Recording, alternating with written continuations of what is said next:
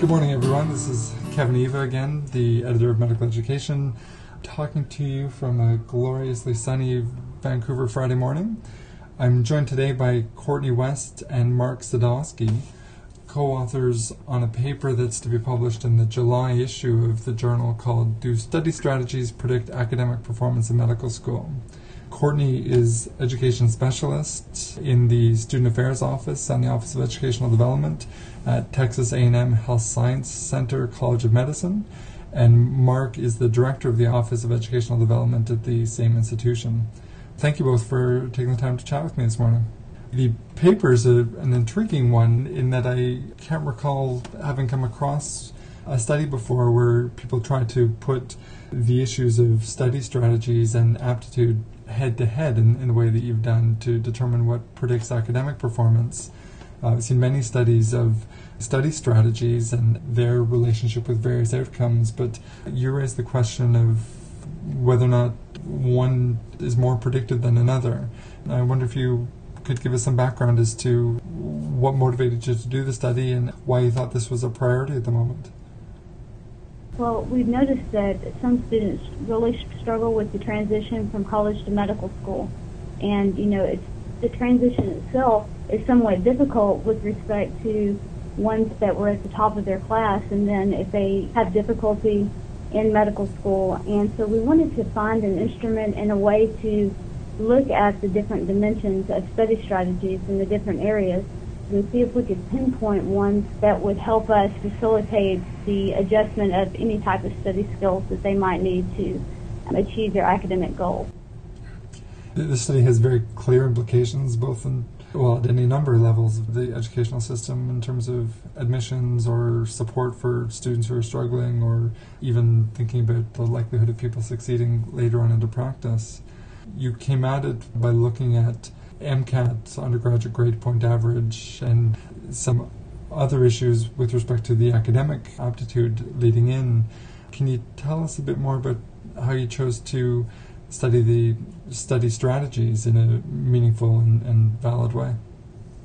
Uh, both of us come from education backgrounds, and we were familiar with a fairly well established instrument called the Learning and Study Strategies Inventory, or LASSI for an acronym, that had a pretty good record of identifying study strategies and skills and giving students a profile of those study strategies and skills it has had only been used in a few studies as predictors of achievement or student grades and never in medical education. It was kind of a natural to use that instrument as well as MCAT and undergraduate grade point average as predictors of their first year achievement. Can you give us a bit more detail with respect to what sorts of questions are asked on the LASSI? And is this an instrument that tries to get at depth of learning, or is it more about the types of activities that one's engaging? Well, the LASSI has identified through review of the literature and so on 10 different study skills or study strategies, and they are specifically anxiety, attitude, concentration, information processing, motivation, self-testing, selecting main idea, using study aids, time management, and test-taking strategies. And in taking the LASSI, which is a, a fairly brief instrument. 80 uh, items. Yeah, 80 um, items. 80, okay. You get separate scores for each of those subscales. And therefore, the different study strategies can be used as predictors along with the other ones that you identified and that we use, the MCAT and the undergrad, undergraduate grade point average in predicting achievement. Hmm. And with so many subscores, you obviously needed a, decent sized sample, and by the looks of the paper, I, I think you had 106 students who sat this inventory and also granted you permission to look at their incoming scores as well as their academic performance, obviously. What level were the students and what sort of motivation did you provide them to be part of the study that would enable you to ensure that it was a sample that was representative of your larger class?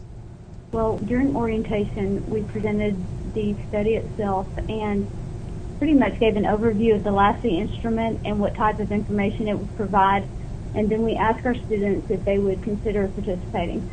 During the orientation portion, we only spent probably 15 minutes describing the study and a consent. And then we followed up after orientation during that week and asked them to access the inventory and take it at their own convenience. And so we did have a good representation with 106 out of our 157 students that decided to participate.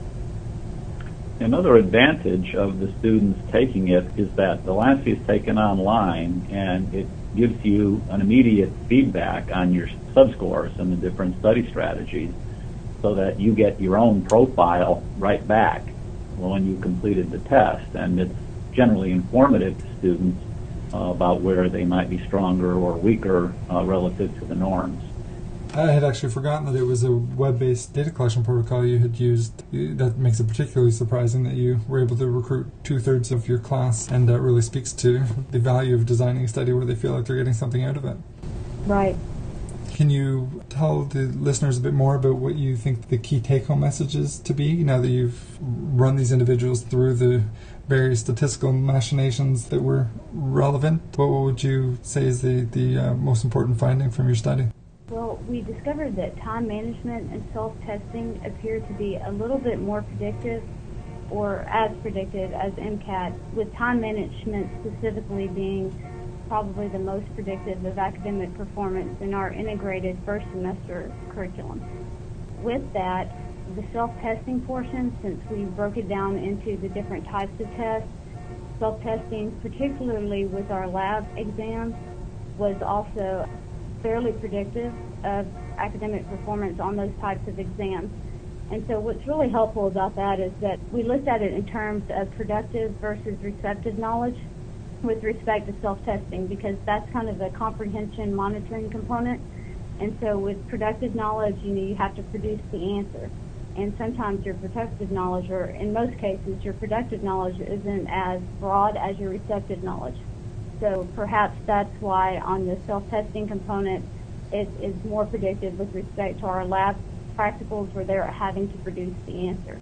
That piece is quite consistent with the growing literature on test enhanced learning and desirable difficulties, just to make sure that I've understood and or readers are aware the sort of activity that's relevant to that section of the LASSI is individuals who are spontaneously testing themselves on the material they're learning as opposed to the test taking strategies, which is how they're approaching exams that are given to them.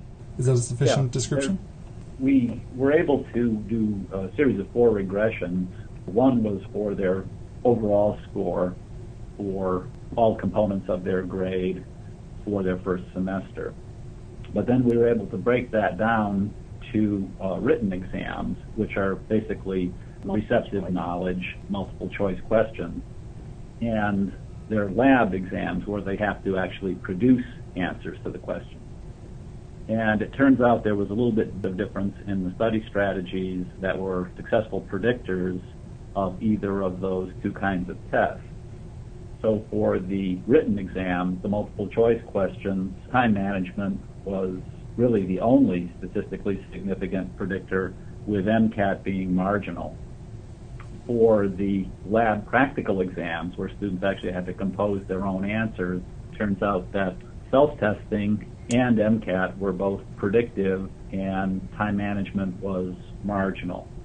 And we interpreted that as Courtney said, that time management and studying may get you by on multiple choice tests, but when you actually have to produce answers, as students were required to do on their lab exams, then self-testing is perhaps a more advantageous study skill. Now, self-testing involves, when you're studying, making up your own questions and answering them, the kind of questions that you feel you might be asked on an exam.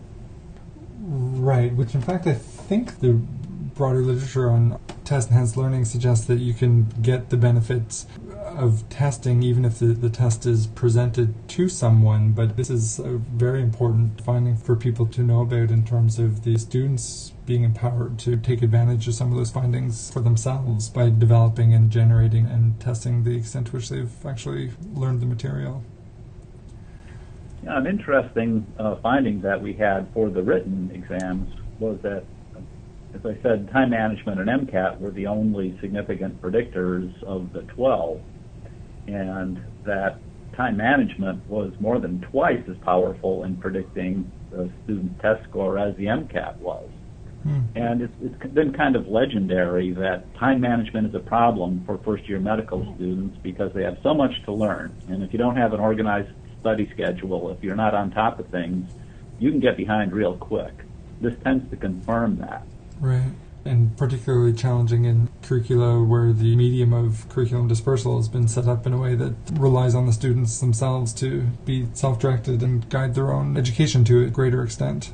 I think the last thing I'll ask you, if I may ask one more question, is given that this was the first study that I know of that tried to put these activities head to head, the study strategies and the more aptitude based measures. What's your feeling on what you'd like people to take away from this at this point in terms of implications or additional work that you'd like to see done before you might offer strong implications? Right. We would definitely like to replicate this study, but also extend it in several ways. One study that we want to partake in is do study strategies predict performance on the STEP exams, specifically STEP 1? Other things we want to know do the strategies tend to change from the first to second year? So, will this information help students beyond the transitional period that is considered the first year? We would also like to establish norms for medical students. Since that was one of the limitations of our study, in that norms have been established with college students, but not necessarily medical students. So we want to be able to do that so that we can validate the use of this particular instrument with medical students. Great. Well, I sincerely wish you luck with those activities and look forward to hearing how things have evolved. For the sake of our listeners, I'll just remind them that the paper we've been talking about is entitled do study strategies predict academic performance in medical school? And I've been speaking with Courtney West and Mark Sadoski from Texas A&M Health Science Center College of Medicine. And lastly, that the paper is due to be published in the July issue of Medical Education, so you should be able to read more very shortly. Thank you both, Courtney and Mark, for your time, and I wish you the best of luck moving forward. Great. Thank you. Thank you, Kevin.